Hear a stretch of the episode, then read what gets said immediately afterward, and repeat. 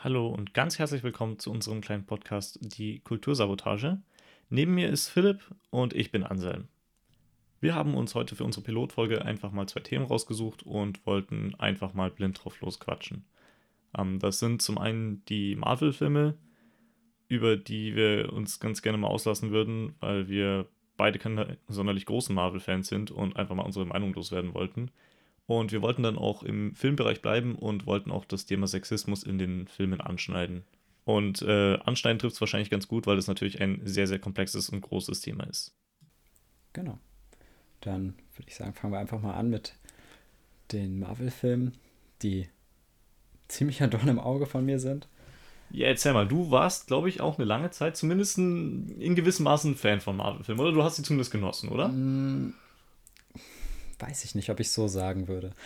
Ich glaube, ich habe sie mir einfach angeschaut, weil sie Zeitvertreib waren und ab einem gewissen Punkt bin ich nur noch in sie reingegangen, wenn eine Freundin oder ein Freund gesagt hat, hey, ich möchte in diese Filme reingehen.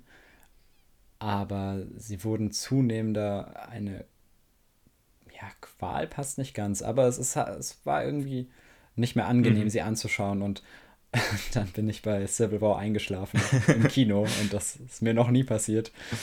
Also ich habe es gar nicht mehr bis Civil War geschafft. Ich habe den, den letzten Marvel-Film, den ich im Kino gesehen habe, das war, äh, ich glaube, Age of Ultron. Ist das dann Avengers 2 gewesen oder so?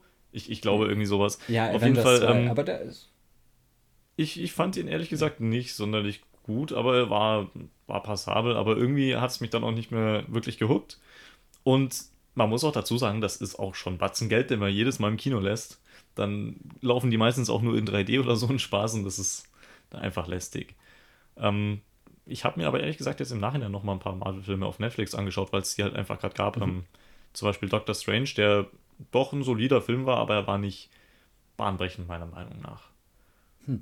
Also, äh, ich habe ja angefangen, die dann zu boykottieren. Also bin nicht mehr reingegangen nach Civil War, nachdem ich eingeschlafen war.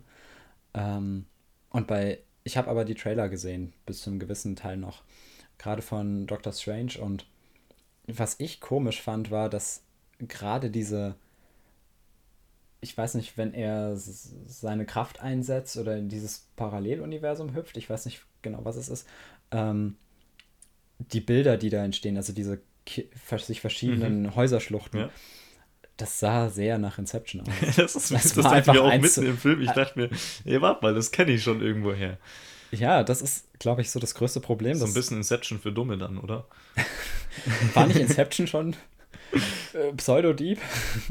naja, da lässt sich jetzt, glaube ich, äh, drüber, lässt sich drüber streiten. ja. Da lässt sich definitiv drüber streiten. Ähm, ich fand aber genau das, dieses, dieses Gefühl, das schon mal gesehen zu haben. Das ist, glaube ich, etwas, was sich durch alle Marvel-Filme durchzieht. Das zieht sich durch alle Marvel-Filme durch, weil sie einfach rein nach Lehrbuch, also so ganz strikt und banal nach Lehrbuch äh, abhandeln und nichts Neues drin vorkommt. Du kannst nicht von einem Marvel-Film überrascht werden. Es ist, geh rein, schalt dein Hirn aus und Punkt. So ein bisschen schon, ja. Und ich finde das sehr schade für Filme, die das meiste Budget fressen. Mhm.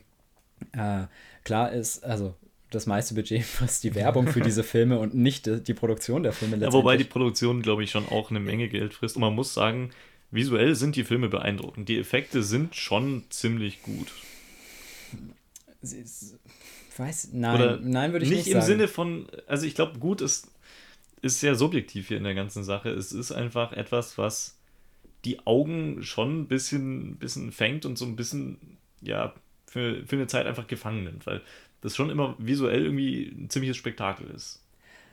Ja, allerdings nicht von hoher Qualität. Also die Effekte an sich haben keine hohe Qualität.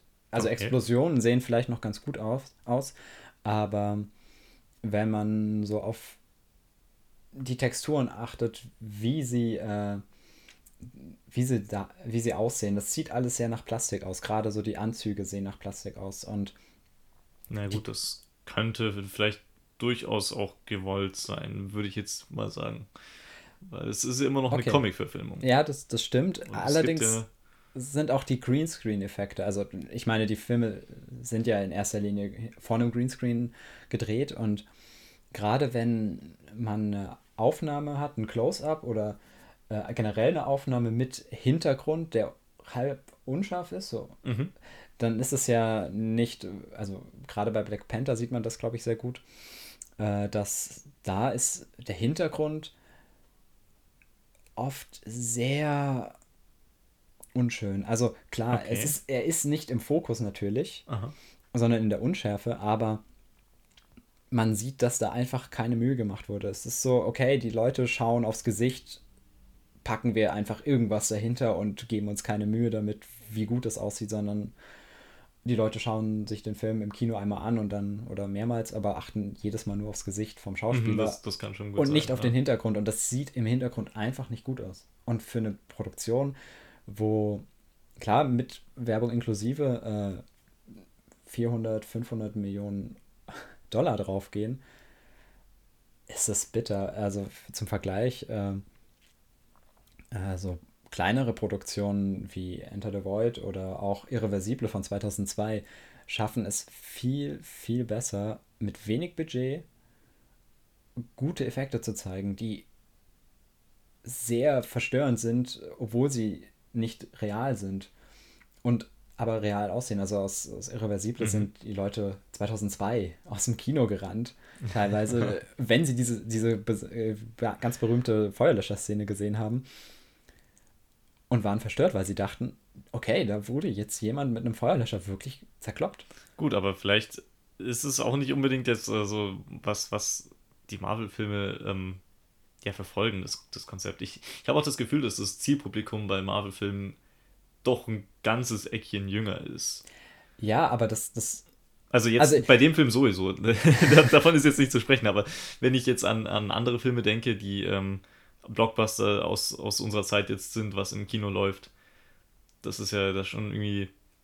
Aber letztendlich werden ja viele Filme, also die meisten Hollywood-Filme werden ja für, also auf PG-13 getrimmt, was mhm, ja. hier einer Altersfreigabe ab 12 äh, entspricht. Also letztendlich werden gerade alle Disney-Filme werden für Kinder produziert. Jetzt, wenn man mal ja. Deadpool und Logan äh, auslässt, sind eigentlich alle Marvel-Filme ab 12. Und auch die Star Wars-Filme sind ab 12. Gut, die waren schon immer ab 12, aber mhm. auch so Sachen wie, also ist glaube ich nicht mehr von, Mar äh, von, von Disney, aber so der Hobbit auch ab 12. Während ja. ich glaube, der zweite Teil von Herr der Ringe war noch ab 16. Also man hat zumindest mehr Gewalt gesehen, auch in den Herr der Ringe-Filmen. Das stimmt schon, aber ähm, wenn ich ganz kurz auf die, die Superheldenfilme zurückkommen. Mir fällt jetzt nur gerade der, der letzte Teil der Nolan-Batman-Trilogie ein. Also mhm. der ähm, Dark Knight Rises, der ist meiner Meinung nach ähm, wesentlich düsterer und brutaler im Vergleich zu den Marvel-Filmen, die auch ab ja. 12 freigegeben sind. Und der ist meines Wissens auch nach, nach äh, ab, ab 12 freigegeben. Ja. Und ja. Ähm, der, der schafft es ja irgendwie komplett andere Stimmung aufzubauen und irgendwie bedrückender zu wirken. Also klar, da, da ist auch der Anspruch anders gewesen. DC, äh, DC Volt äh, macht ja eigentlich immer düsterere Sachen. Das stimmt schon, ja. Die Filme haben immer einen düsteren Look als die Marvel-Filme.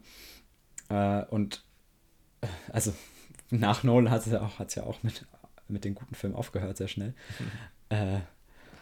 ähm, also ich, aber ich, trotzdem ist das Publikum kann durchaus Kinder sein, die halt mhm, zwölf ja. sind oder also geht trotzdem, es richtet sich, es ist trotzdem so produziert, dass auch Kinder reingehen können oder in Begleitung mit ihren Eltern. Also bei einem PG-13-Film können auch jüngere Kinder mit mhm. in Begleitung ja. von ihren Eltern ich halt glaube, das ist in Deutschland sogar auch äh, mit Filmen ab 12 so. Ja, genau.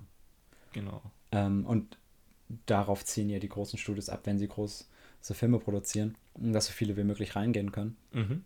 Aber ich finde, auch wenn man wenn diese, also gerade die Marvel-Filme für Kinder produziert werden in erster Linie, ist das ja keine Entschuldigung dafür, dass man sich keine Mühe gibt. Ja, das stimmt schon. Ne? Und ähm, gerade mit so einem Budget, also das ist ja ein Riesenbudget und ja klar, es ist eine riesen Geldmaschine, die da angekuppelt wird. Ich glaube, das Einzige, was dazu ähm, vergleichbar ist, also in, in, Relation dazu, ist wahrscheinlich äh, Star Wars, was ja in den letzten paar Jahren auch irrsinnig ausgemolken wurde von Disney. Ja, halt auch wieder für dieses kindliche Publikum und auch nicht. Und ich finde, die sind schon ziemlich ähnlich, die, also vom Kaliber, so, so die Marvel-Filme und die neueren Star Wars-Filme. Ja, die sind halt auch also das ist von schon, Disney beide. Ja, ähm, nicht nur das, aber die haben auch ein Problem, was mich irrsinnig stört, und das ist so diese, dieser, diese Charakterentwicklung, die irgendwie nicht so wirklich stattfindet in diesen Filmen. Also, klar, man, man hat in, in den Marvel-Filmen immer den, den, oder oft den Superhelden, der halt erst zum Superhelden wird oder so, aber meistens ist das so eine On-Off-Geschichte. Also, der ist im, am, im einen Tag, am einen Tag irgendwie noch so komplett unbedeutender Mensch und dann nach einer ganz kurzen Sequenz ist er auf einmal der Superheld. Ja. Aber diese wirkliche Entwicklung, die findet nicht so, ja, die findet eigentlich nicht statt. Nee, äh, beim, also klar, die Amazing Spider-Man Reihe, diese zwei Filme waren. Muss ich eh, ganz ehrlich sagen, habe ich nicht gesehen. Ich habe den ersten gesehen und da ist es, fand ich es ganz interessant, dass im Vergleich zu, zu der ersten Trilogie von äh, Sam Raimi, äh, gerade in Bezug auf den die ersten. Die ich übrigens geliebt habe. Abgesehen vom dritten. Nein, der ist auch im Vergleich zu dem. Ich glaube, da spielt aber bei mir auch viel Nostalgie mit rein. Ich weiß nicht, wie es bei dir ist, aber ich habe die halt als Kind gesehen und deswegen ist es so, das ist für mich Spider-Man. Mhm. Da, da gibt es keinen anderen als Tobey Maguire. Bei mir nicht so, aber ich würde trotzdem sagen, dass es die besseren Filme sind. Ähm, Gerade der erste Teil, was der erste Teil von Sam Raimi sehr gut macht, ist eben Peter Parker zu entwickeln. Ja. Und Peter Parker ist ein Nerd und Außenseiter und das, das schon, wird ja. sehr gut dargestellt. Und, und der ist nicht so perfekt wie in den neuen. Ich habe es genau. nur so im Trailer irgendwie empfunden, ehrlich gesagt. Genau. In, in den, das hat mich also, davon abgehalten, die Filme überhaupt anzuschauen. In der Amazing Spider-Man, im ersten, das ist so wirklich. Er, er, er ist eigentlich, er ist der Außenseiter, aber, aber wenn du darüber nachdenkst, was er für Charaktereigenschaften hat, schon als er der Außenseiter ist, während er noch der Außenseiter ist, das sind die Eigenschaften von jemandem, dem man, wo man sagen würde, mit dem wäre ich sehr gerne befreundet gewesen in der Zeit, weil es ist der Coole eigentlich. Aber, also er wird von allem, was er macht und kann, als cool dargestellt, ja. wird dann aber in, als Außenseiter in, ins Aus, in die Außenseiterecke gerückt. Und das passt nicht zusammen, weil er hat coole Eigenschaften und also er skatet, er fotografiert, er, er sieht gut aus. Er ist kein Nerd. ich glaube, das und, ist dieser Mut zur Hässlichkeit, der da einfach fehlt in dem Film. Ja, also, dass man irgendwie so einen Anti-Helden auch äh, einbaut. Also nicht einen Antagonisten, sondern wirklich einen Anti-Helden als, als Figur. Wenn du verstehst, ja, was ich meine. Ja. Also, dass halt wirklich so ein Charakter durchaus auch einfach schäbig sein kann. Ja, also das ist, das zieht sich ja durch alle Marvel und auch durch die meisten Hollywood-Filme. Gerade ja. die großen. Das ist eigentlich, ich meine, ein Tony Stark, was hat der? Also ja, der hat einfach nur hat, Glück gehabt, mehr oder minder, oder? Hat der irgendwelche Schwächen? So wirkliche Schwächen, wo man sagt, pff, ja, das ist ein Charakterbruch oder das ist. Ja. Das, das, das schränkt ihn wirklich ein. Nein, hat er nicht. Das sind alles Übermenschen. Auch eine, ähm, wie heißt die, äh, die von Scarlett Johansson gespielt wird, die Rolle? Boah, äh, du fragst Sachen. Ähm. Widow Catcher? nee, ich glaube nicht. ja, keine Ahnung. Äh, auf, ah, ich habe die schon viel zu lange nicht mehr gesehen. äh, Black Widow, kann das sein? Black Widow, genau. Ähm, auch dieser Charakter, der ja noch der menschlichste ist von allen, würde ich mhm. sagen, in, in den, in den Avengers-Filmen, ist letztendlich perfekt. Es ist kein wirklicher Mensch. Das so. stimmt schon, ja. Ähm, und die ganzen Marvel-Filme sind ja auch komplett enthoben vom Menschlichen. Da ist Aha. gar kein Bezug, also im, im, im letzten, so wie ich das mitbekommen habe, ist ja tatsächlich gar kein Bezug mehr zu der Menschheit. Das ist einfach das nur. War Infinity War oder was war Genau, das der erste, der Infinity War Teil 1 letztendlich. Hm. Da kommt die Menschheit eigentlich gar nicht mehr vor. Es ja. geht eigentlich nur noch um die Superhelden. Und, aber ein Superheld macht ja eigentlich nur Sinn im Kontext mit der Menschheit, wenn er Konflikte austrägt zwischen Menschheit und Antagonist. Also der Superheld steht so zwisch zwischen beiden letztendlich, finde ich. Mhm. So ist mein Empfinden immer gewesen, dass du hast die Menschheit und aus dieser Menschheit bricht der Superheld hervor und stellt sich dann zwischen die Menschheit und einen Bösewicht, ja. der die Menschheit bedroht. Und ich finde, was immer mehr in den Hintergr äh, Hintergrund gerückt ist, ist halt, dass da eine Menschheit ist, die beschützt ja, werden das, das muss, stimmt, sondern ja. es sind letztendlich nur noch eigentlich die Superhelden, die gegen die Superbösewichte kämpfen und die Menschheit spielt gar keine Rolle mehr. Sie und man ein weiß eigentlich auch schon, dass es ähm, so von vornherein weiß man eigentlich schon, dass es positiv für die Helden ausgehen muss, ähm, weil halt der Menschheit sowieso so wenig Beachtung geschenkt wird. Ja. Dann ist ja sowieso auch keine Spannung da. Also, also vielleicht ist halt vielleicht gar nicht, dass, dass man weiß, dass ähm, der Superheld gewinnt, aber es interessiert einen eigentlich gar nicht wirklich. Also man fiebert nicht so wirklich mit, hm. weil was ist denn schon zu beschützen? Irgendwelche nicht gesehenen Gesichter oder ja, Gebäude, die einstürzen. Genau, das ist ja gerade das Ding. Bei ihren Kämpfen um die Weltrettung ja. geht ja eigentlich die ja, Welt kaputt. Schon, ja. das ist, es ist, es ist, macht einfach hinten und vorne keinen Sinn und das ist. Ja, das stimmt. So einfallslos erzählt und auch so einfallslos gedreht. Es ist einfach Mittelmaß und man kann sagen, okay, ich gebe mich damit zufrieden. Ja. Und dann ist es auch irgendwo okay. Also für jemanden, der keinen Mehrwert aus so einem Film ziehen will, sondern der einfach nur unterhalten werden will, sind die Filme wirklich gut gemacht, würde ich jetzt mal behaupten. Nein, nicht gut gemacht, aber sie, sie passen in diesen Rahmen halt. Genau. Sie sind. Also für diesen da, Fall sind sie gut gemacht. Sie sind für perfekt dieses, darauf genau, zugeschnitten, genau, ja. genau. Aber da muss man sich, glaube ich, selber als Mensch mal fragen, okay, was erwarte ich, wenn 400, 500 Millionen Dollar ja, in eine Produktion reingesteckt werden? Was erwarte ich davon? Und die Erwartung ist gerade null. Ich, die ja. Erwartung ist Unterhaltung und Unterhalten tut auch ein Katzenvideo. Das stimmt. Und das ist. Und das kostet Vol nicht so viel Eintritt. das kostet nicht so viel Eintritt. Äh, und das ist das Verhältnis, mein, nach meinem Empfinden, in dem sich Marvel-Filme mhm. äh, bewegen. Ich kann Marvel-Film locker mit einem Katzenvideo vergleichen, weil es mich auf, die, auf der gleichen Ebene unterhält. Und das kann es doch nicht sein bei einer Produktion von ich schaffe mir eine Katze an und halt eine, eine, eine Dafür hast du irgendwelche drauf. Promis, die hast du im Katzenvideo nicht. Kann man noch reinschneiden. Nein. Äh, und wenn man das vergleicht mit äh, großen Produktionen von, um es jetzt mal ganz klischeehaft zu nehmen, so den goldenen Zeiten des Kinos, so Produktionen äh, wie Lawrence of Arabia, Two Thousand One Space Odyssey, äh, da ist ja auch unendlich viel Geld reingeflossen. Ja, aber ich glaube, zu der Zeit gab es auch eine Menge Müll im Kino. Das, da bin da, ich mir ziemlich darum sicher. Darum geht es gar nicht. Das ist klar. Also es gab genauso viel Aha. Müll wie heute oder, oder im Verhältnis wahrscheinlich, genauso viel. Wahrscheinlich, wahrscheinlich ähnlich. Genau. Ja. Ähm, das Ding ist nur, damals waren das die großen Produktionen, die teuren Produktionen. Und ja. da wurde dann aber auch wirklich Mühe gegeben. Also Lawrence of Arabia hat damals zwei, äh, 12 Millionen äh, US-Dollar gekostet, was äh, ähm, inflationsbereinigt ungefähr bei 190 Millionen, glaube ich, rauskommt. Und das war damals viel. Mhm. Das war damals eines der teuersten Filmprojekte. Ähm, Und das ist auch ein richtiger Epos geworden. Und das ist ein richtiger Vier-Stunden-Epos geworden. Und da finde ich eben, ist der Anspruch so, äh, ist eine, was den Anspruch angeht, eine Schieflage. Wir, ja, das stimmt. Die ja. teuersten Filme sind die nach meinem Empfinden die Filme, die am uninteressantesten und uninspiriertesten sind. Und früher waren die teuersten Filme die Filme, die wirklich was vorangebracht haben. Ja, wo du gesagt hast, okay, jetzt lohnt es sich wirklich ins Kino zu gehen.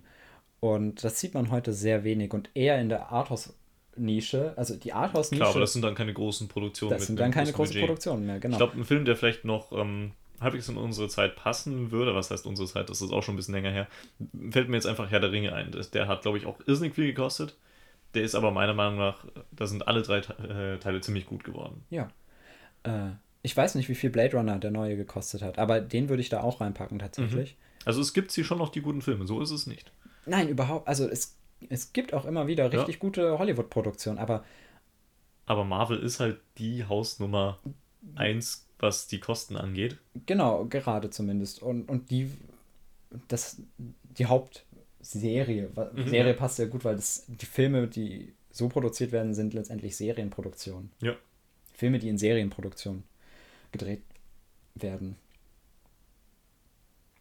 Mhm. Also, die sind ja nach wie eine Serie letztendlich aufgebaut. Jede, jeder schon, Film ja. ist letztendlich eine Folge. Auch bei Star Wars ist Wobei es. Wobei man sie immer noch einzeln sehen kann glaube ich. Ja, aber sie, wenn. Aber klar, das ist ungefähr das gleiche wie bei Star Wars. Wenn ich, also wenn ich jetzt mit Leuten und mich unterhalte, die Marvel-Filme schauen und dann sage, hm, ich, also ich kritisiere das ganze Universum und, und den Kontext von denen.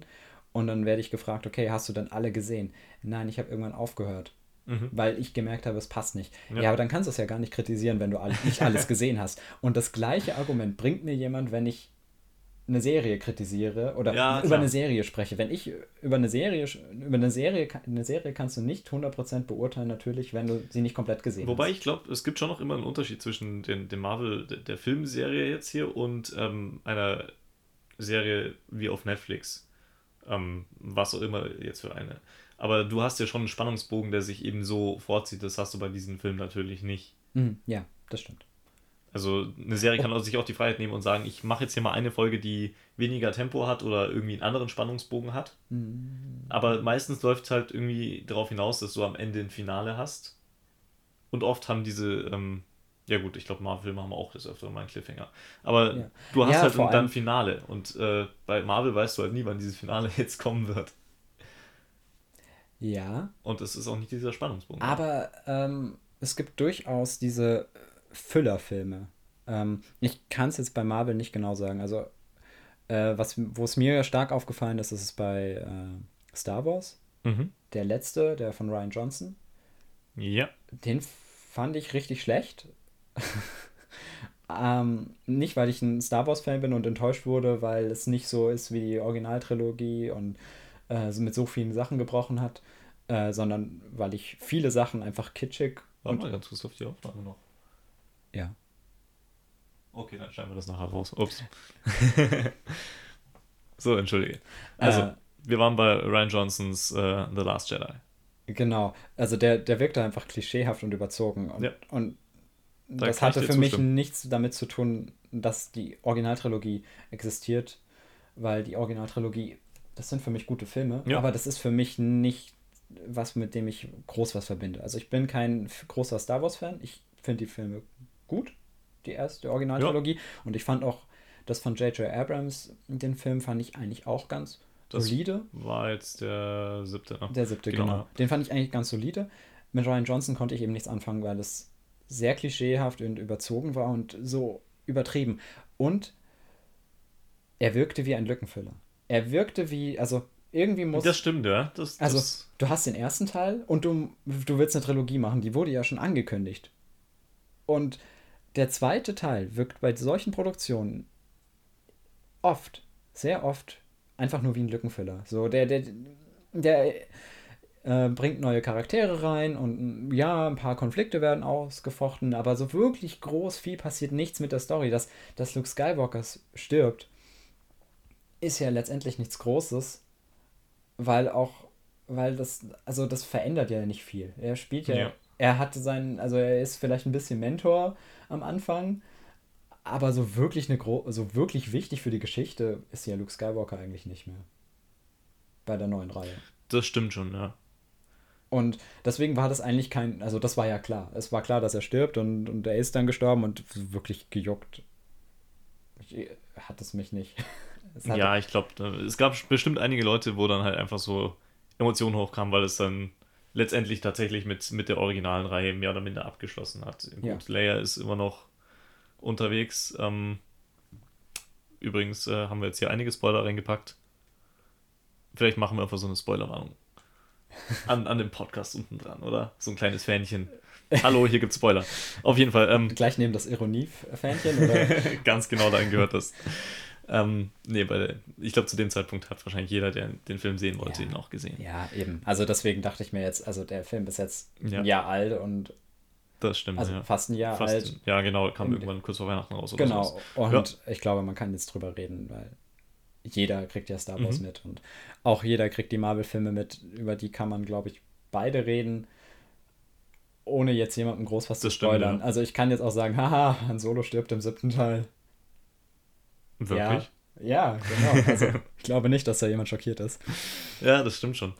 Jedenfalls niemand, der im Internet unterwegs ist. Nein. Aber ich Lea glaube, ähm. Ganz, ganz im Ernst, ich glaube, dass äh, Star Wars da immer noch ein bisschen interessanter ist äh, als die Marvel-Filme, was, was diese Kontinuität angeht. Wenn du verstehst, was ich meine. Also die Geschichte, diese Saga zieht sich ja schon irgendwie weiter fort. Ja, aber auf einem sinnvollen Weg. Also ich weiß nicht, ob die, also brauche ich das noch? Also das ist. Das ist eine gute Frage, ob, Was ob man das braucht. Mir? Das ist ja das gleiche mit, mit, der, mit dem jetzt der dritten Auflage von Spider-Man. Wofür brauche ich nochmal einen Spider-Man-Film? Es gab zwei ja, richtig gut, das, das ist tatsächlich etwas, wofür man äh, Star Wars kritisieren könnte, dass sich einiges jetzt wiederholt hat. Ich fand zum Beispiel auch einiges, was also designtechnisch unterwegs war in den letzten Teilen, das war einfach ganz klar recycelt. Ja. Das hat sich damals gut verkauft, das bringt Nostalgiegefühle mit. Ja, hauen wir mal mit rein. Und das, das gleiche auch bei der Marvel-Produktion. Du hast mhm. immer wieder die gleichen Elemente. Es funktioniert. Ja. Ich meine, das ist nach der Fünf-Akt-Struktur aufgebaut. Die, alle Marvel-Filme sind nach der gleichen Aktstruktur aufgebaut. Und Aha. ich glaube, es ist die Fünf-Akt-Struktur, die sehr simpel ist. Also ja. es, es, klingt so, oh, fünf Akte. Ist mehr als drei, aber letztendlich äh, macht es den Film nicht komplexer, sondern macht ihn simpler. Wobei das ja nicht immer was Schlechtes sein muss. Nein, aber äh, da die halt immer wieder verwendet wird und nie, auch nicht ein einziges Mal mit ihr gebrochen wird, ja. ist es sehr schnell eintönig, für, für mich zumindest. Das kann sein, ja.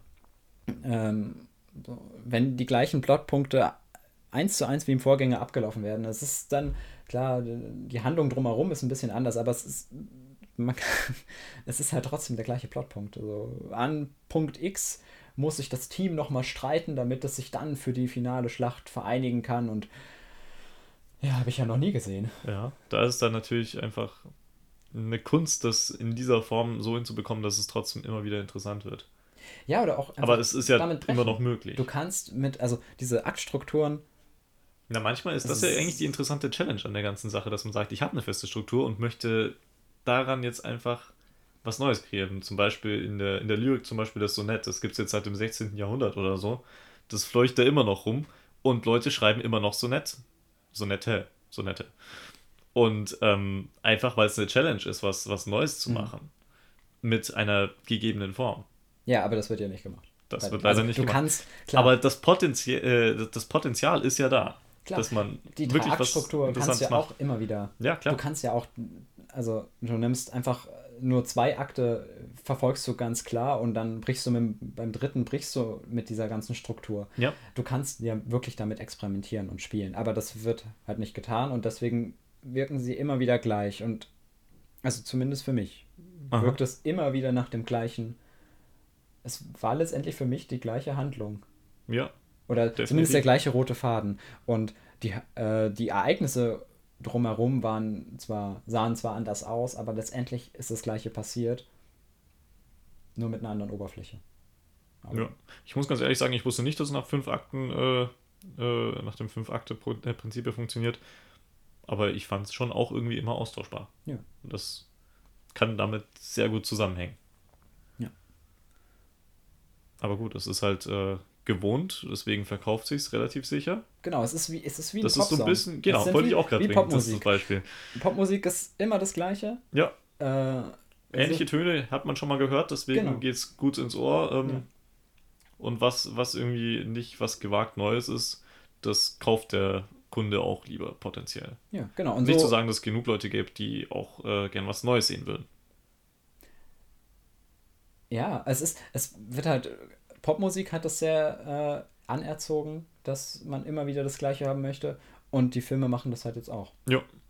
Du willst halt nicht mehr überrascht werden. Und ich glaube, das hat viele Ursprünge auch äh, im soziologischen Bereich, so äh, wie gestresst wir sind oder wie eingebunden wir sind im Tag und wollen dann nicht mehr viel nachdenken. Also es, es gibt ja, im Alltag nicht viel Platz zum ja. Nachdenken. Und dann ist halt ein Film, der wie Popmusik funktioniert. Ja. Also die Popmusik, die im Radio, in der Arbeit und bei der Autofahrt hin und zurück läuft, läuft, so ist dann der Film, den du dir am Abend dann noch anschaust. Mhm. Er ist letztendlich Pop. Popcorn-Kino. Ja. Danke für diesen Wortwitz. Danke mehr, bitte. Danke für das Lob. Ja, aber ich, ich kenne es selber. Wenn ich irgendwie einen langen Tag hatte, aber dann doch noch irgendwie am Abend einen Film schauen möchte oder so, dann denke ich mir schon manchmal, jetzt habe ich genug Input gehabt, jetzt schaue ich mir irgendwie was, was Seichtes an, also wo, wo ich weiß, wie der Film ungefähr abläuft.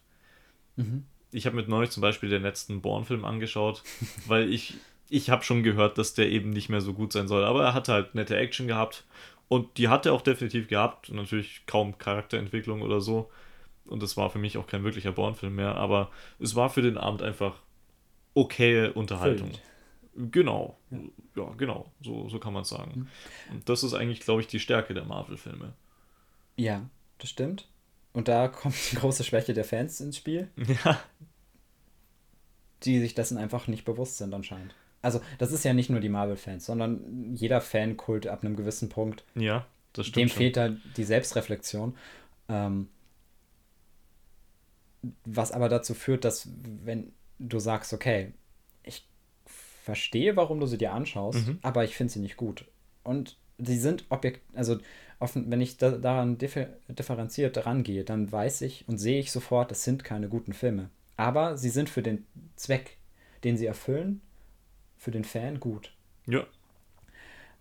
Wobei. Dann, ähm, und, und das Gleiche habe ich ja auch. Also ich mag beispielsweise die Underworld-Filme.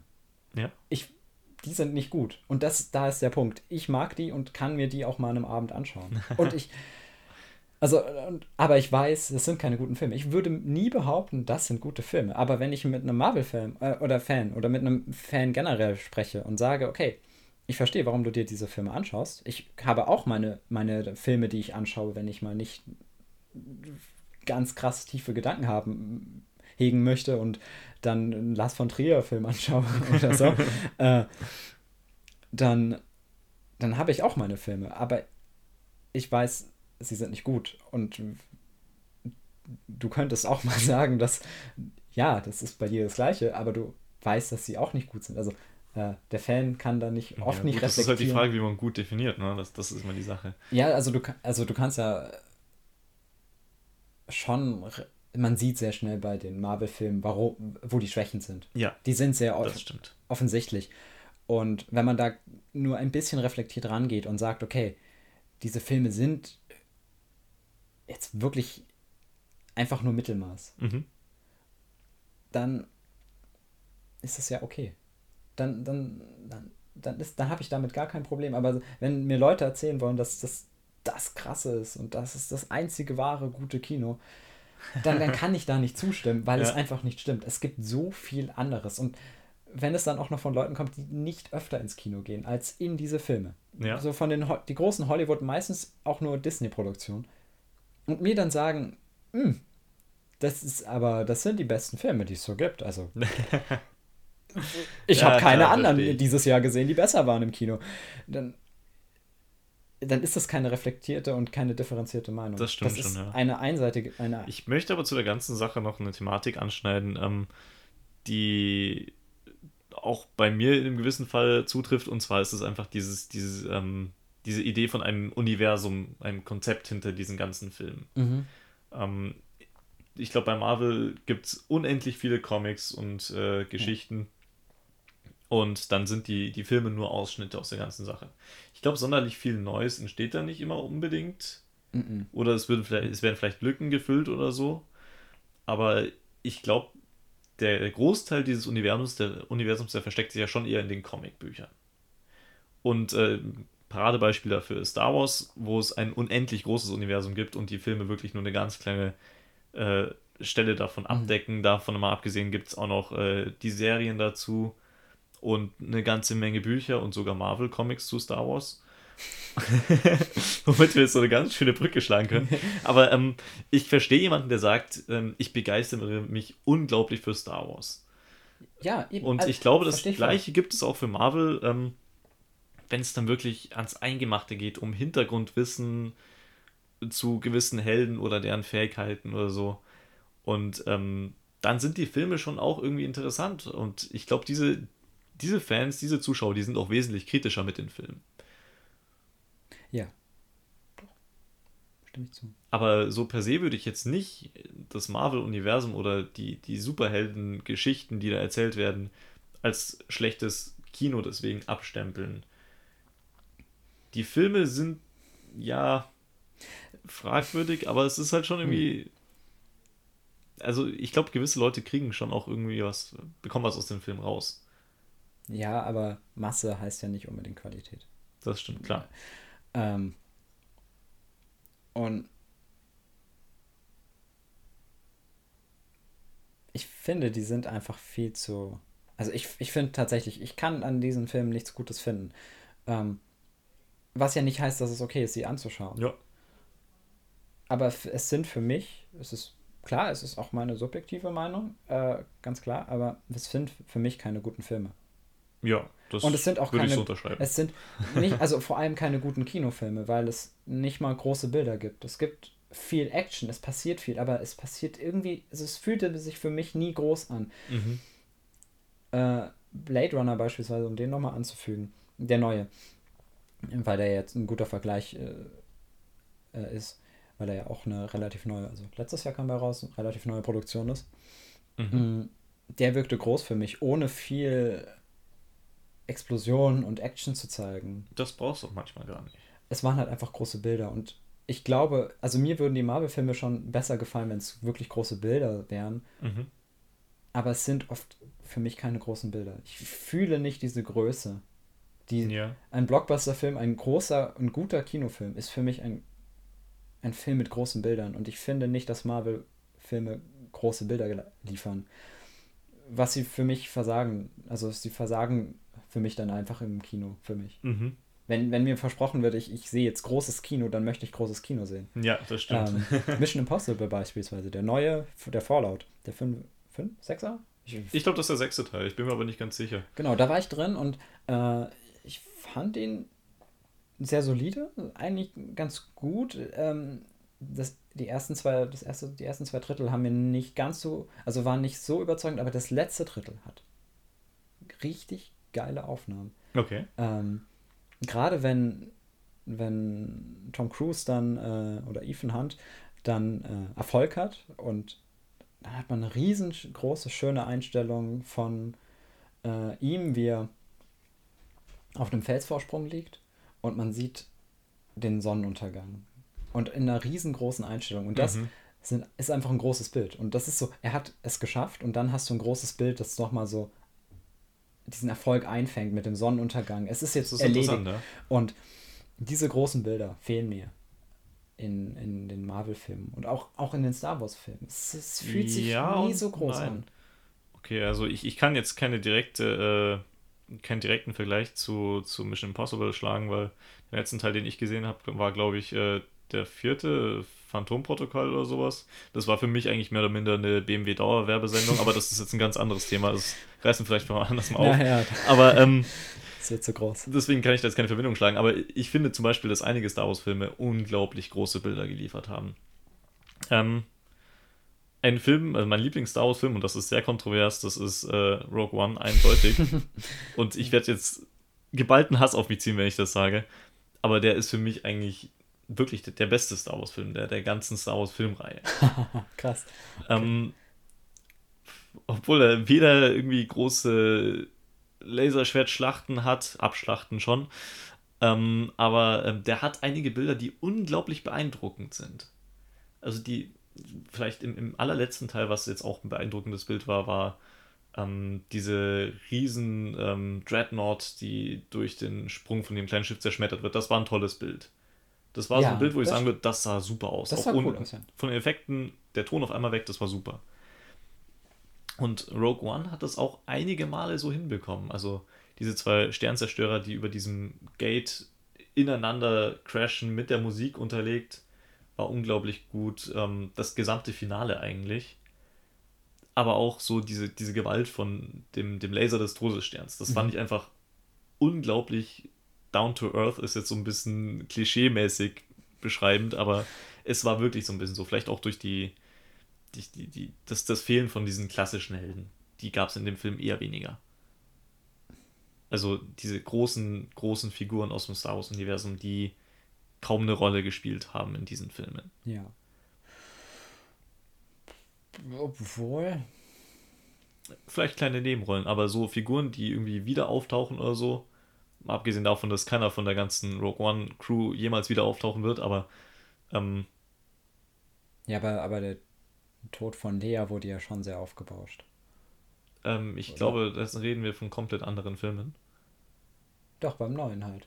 Nee, ich rede gerade von Rogue One. Achso, Rogue One, sorry. Ja, äh, nein, weil Ich habe nur kurz den, den Bogen bei, gespannt zu ja, Dreadnought, okay. Ich habe jetzt gerade, äh, den, der Sprung Fall. war für mich sehr schnell und sehr, von, von einem Star Wars-Film plötzlich wieder zum nächsten und wieder ja. zurück. Und Auf jeden Fall, da fand ich, hat das irgendwie sehr gut geklappt, weil einfach die Bildgewalt da war. Okay.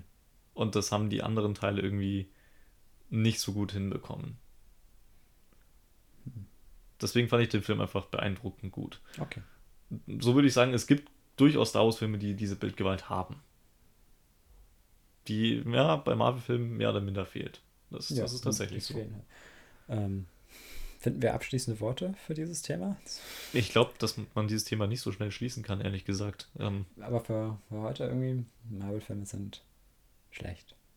Und das ist okay, wenn ihr sie mögt. Ich würde eher so sagen, sie sind okay, weil es kein niederschmetternderes Urteil gibt. Ja, aber damit habe ich ein Problem. Also ich finde. Die sind so meh. Ja, also ich, ich, ich finde dieses. Es ist nicht niederschmetternd. Also dieses Zurückhalten mit harter Kritik finde ich komisch. Also ich, ich kritisiere gerne hart auch. Ja. Gerade bei solchen Produktionen, wie oft schon, wie ich oft schon gesagt habe, weil es halt große Produktionen sind. Aber generell auch diese Menschen, also so sagen, hm, ich will das jetzt nicht zu hart kritisieren, weil andere mögen das ja. Nee, das, das würde ich mal gar nicht sagen, aber ich finde, der Film macht so wenig richtig äh, und genauso wenig falsch, sondern er macht einfach irgendwie so Mittelklasse-Kino, das halt einen Abend füllt und damit war es das. Und deswegen gibt es eigentlich auch nichts zu beurteilen. Ja, aber das macht es für mich schlecht, muss ich sagen. Also ich, ich, ich gebe mich nicht, also ich will mich nicht mit diesem Mittelmaß zufrieden geben. Das ist, das ist ja. das, was es für mich schlecht macht. Deswegen sage ich jetzt für mich, es ist, macht es für mich ein, zu einem zu schlechten Film, weil sie durchgehend das Mittelmaß fahren. Und, ja. Ähm, das stimmt schon, ja. Aber ja, wir können es auch dabei jetzt erstmal belassen. Ähm, weil wir haben ja noch. Aber ich denke, wir schneiden auch so in Bezug auf Fotografie oder andere Klar, da kann man vielleicht an. durchaus mal einige Exkursionen machen. Genau.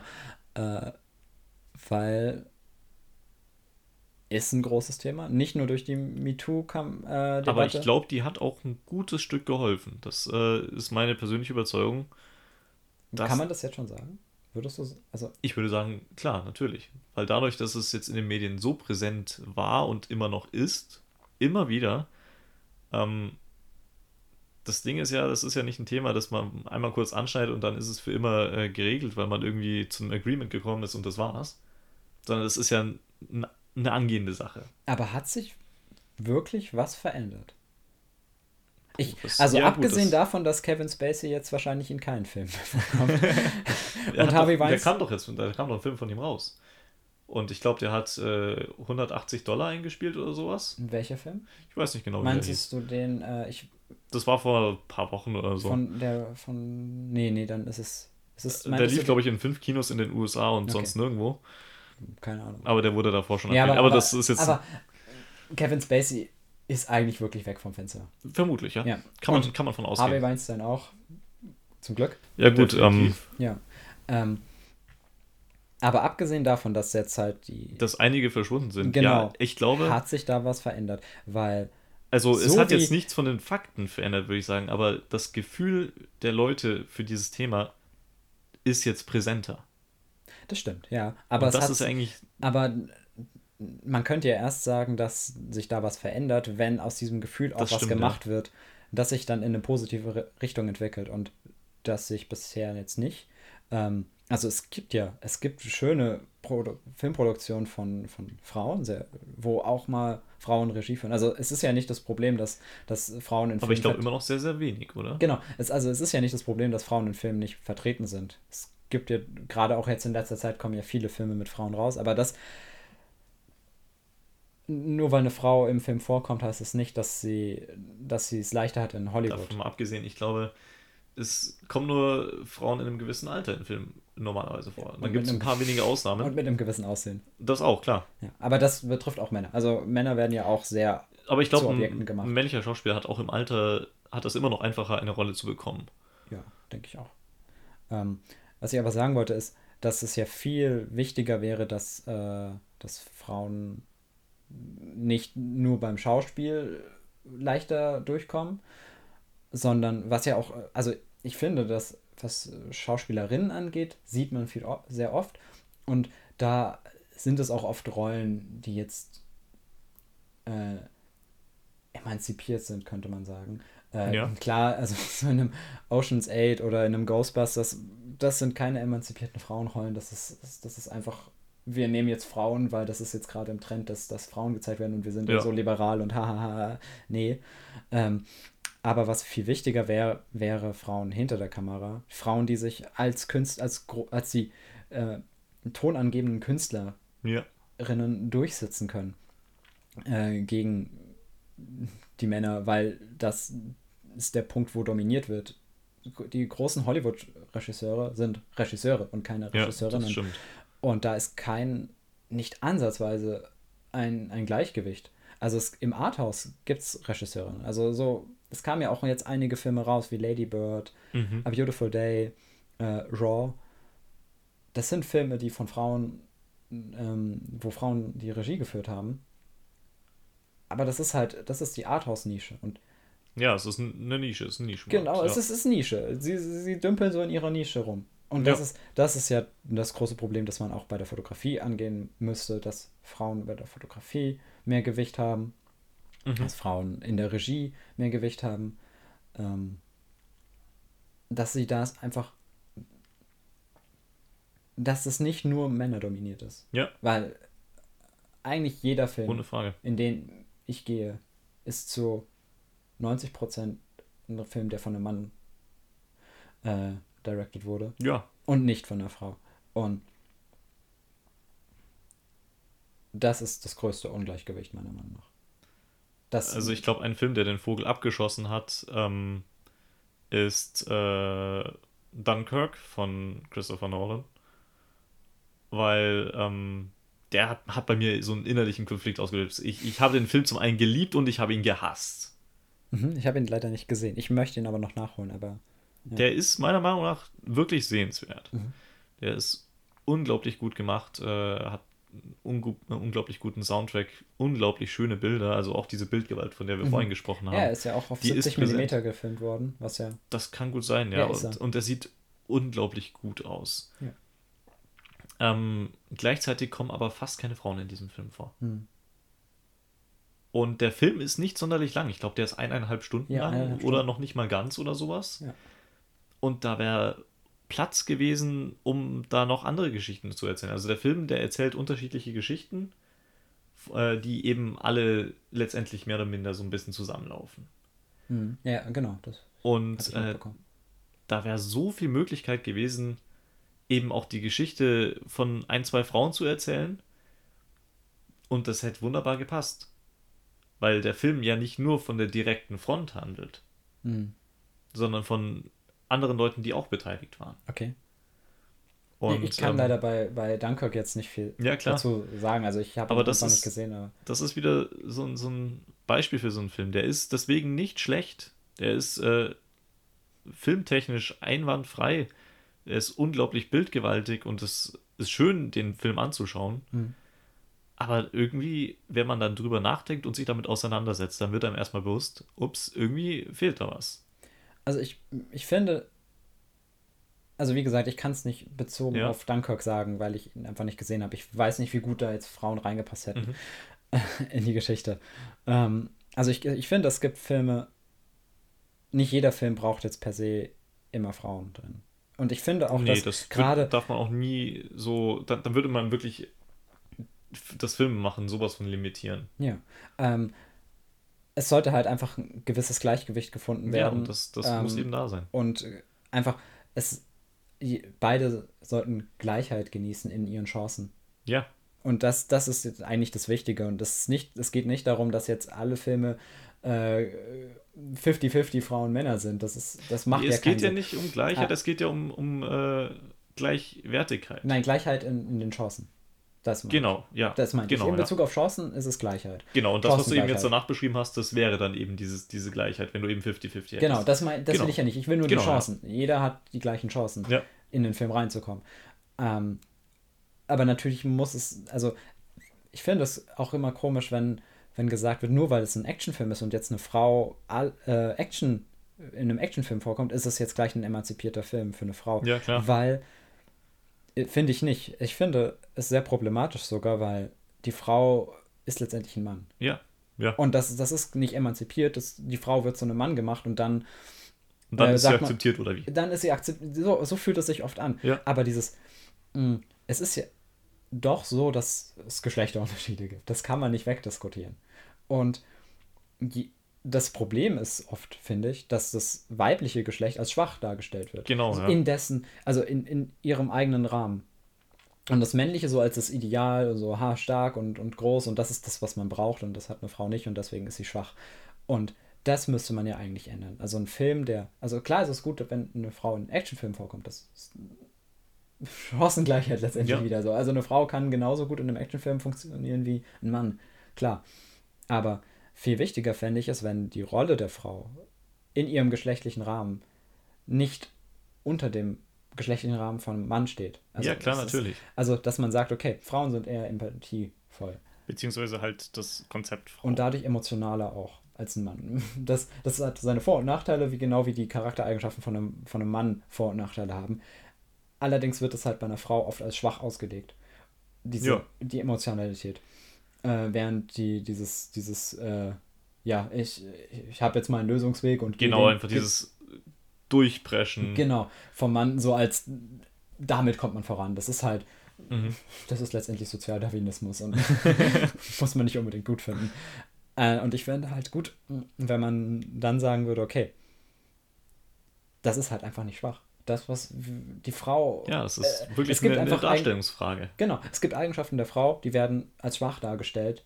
Und das müsste man ändern, dass man das nicht mehr als schwach, sondern als genauso hochwertig und wichtig wie die Eigenschaften. Dass man dem Ganzen mehr Raum gibt. Genau. Ich glaube, der Raum dafür fehlt auch einfach in den Filmen. Ja, und, und aufzeigt, wie wichtig das ist und dass das halt einfach letztendlich keinen, keine Werte, dass da keine Werteskala hinpasst egal welche Eigenschaften äh, da jetzt sind, sie haben beide ihre Vor- und Nachteile, sowohl beim Mann als auch bei der Frau. Wieder stereotypisch gesprochen. Da passt keine Werteskala rein. Und also sie passt nur rein, wenn die Welt nach einem gewissen Prinzip funktioniert. Ja. Und das tut sie halt und ich glaube, man, man muss halt, das, das führt zu einer Grundsatzfrage, aber äh, wie wir mit unserem Leben umgehen wollen oder was wir aus unserem Leben machen, aber der Kapitalismus gerade der Neoliberale funktioniert ja auch nach diesem Prinzip, wie der Mann funktioniert und wie deswegen letztendlich alles funktioniert. Alles funktioniert nach diesem Ich setze mich durch. Ich, ich, ich. Und wenn wir das mehr zurückfahren, dieses Ich, ich, ich, dann glaube ich, haben auch schwächere, also Dinge, die heute als schwach angesehen werden, werden dann nicht mehr als schwach angesehen. Ja, dieses, das Bild des Schwächeren, genau. Genau, ja. das, das fällt, verfällt mhm. halt dann, weil es gibt kein, nichts ist jetzt ist in der Werteskala eingeteilt, keine Eigenschaft, sondern es sind halt Eigenschaften, die existieren und die haben ihre Vor- und Nachteile, aber keines ist schwächer als das andere.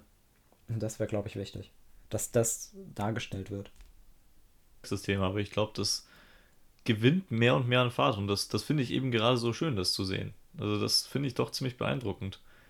Klar, das ist immer noch weit, weit weg von da, wo es sein sollte. Mhm. Und ich glaube, das, das wird leider Gottes auch ziemlich lange dauern, immer noch ziemlich lange dauern.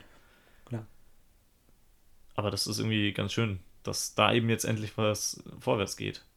Ja, man Aber, kann letztendlich eigentlich gerade zum einen nur hoffen und zum anderen halt einfach sich überlegen, okay, was kann ich persönlich ja, halt verändern. Das, wie, wie mit Umweltproblemen und so ist es halt da genauso. Jeder muss halt jetzt auf sein, äh, auf sich schauen und überlegen, okay, was kann ich bei mir ändern? Wie kann ich mein Verhalten ändern, dass da eine Chancengleichheit entsteht? Und ja. wie kann man dieses, das ganze System drumherum ändern, damit äh, Chancengleichheit entsteht? Wie kann man einfach gerecht miteinander leben? Es ist eigentlich sehr traurig, dass man so viel darum reden muss, dass, dass Gerechtigkeit herrscht, in Anführungszeichen. Ja, und auch, auch Menschenwürde, klar. Ja. Aber ich finde, das ist eben gerade in den Filmen, in, in, in den Hollywood-Filmen irgendwie sehr präsent. Ich kann jetzt nicht für andere äh, Kinoszenen, wenn man so will, sprechen, zum Beispiel Bollywood. Da Kenne ich mich auch. Würde ich jetzt mal schätzen, dass es wahrscheinlich ähnlich bis nochmal extremer ist. Mhm. Aber ähm, gerade in den Hollywood-Filmen, ist es halt sehr präsent, das Thema und das. Es ist präsent, aber das es, es wird zeigt, nicht richtig dran. Es zeigt aber auch nur das Problem auf. Also das ist nicht der Kern ja. des Problems, diese Hollywood-Filme. Äh, ja, es muss noch gegriffen werden, so wirklich. Man sieht es schon, ja. aber es ist noch nicht, es liegt noch nicht in der Hand, man kann es noch nicht wirklich greifen und da man, ich habe das Gefühl, es, das Wissen, wie man mit diesem Thema umgeht, Aha. letztendlich und wie man da eine Lösung findet, die alle zufriedenstellt, das ist einfach noch nicht gegeben. Also ein paar Filme schaffen das ja, ja. durchaus. Also ich finde zum Beispiel Mad Max Fury Road. Den ich leider nicht gesehen habe. Hol ihn nach. äh, von George Miller ist da interessant, weil nicht nur hat seine Frau da geschnitten, mhm. sondern auch äh, Mad Max ist ja eigentlich die Hauptperson. Also sagt ja schon der Titel. Ja.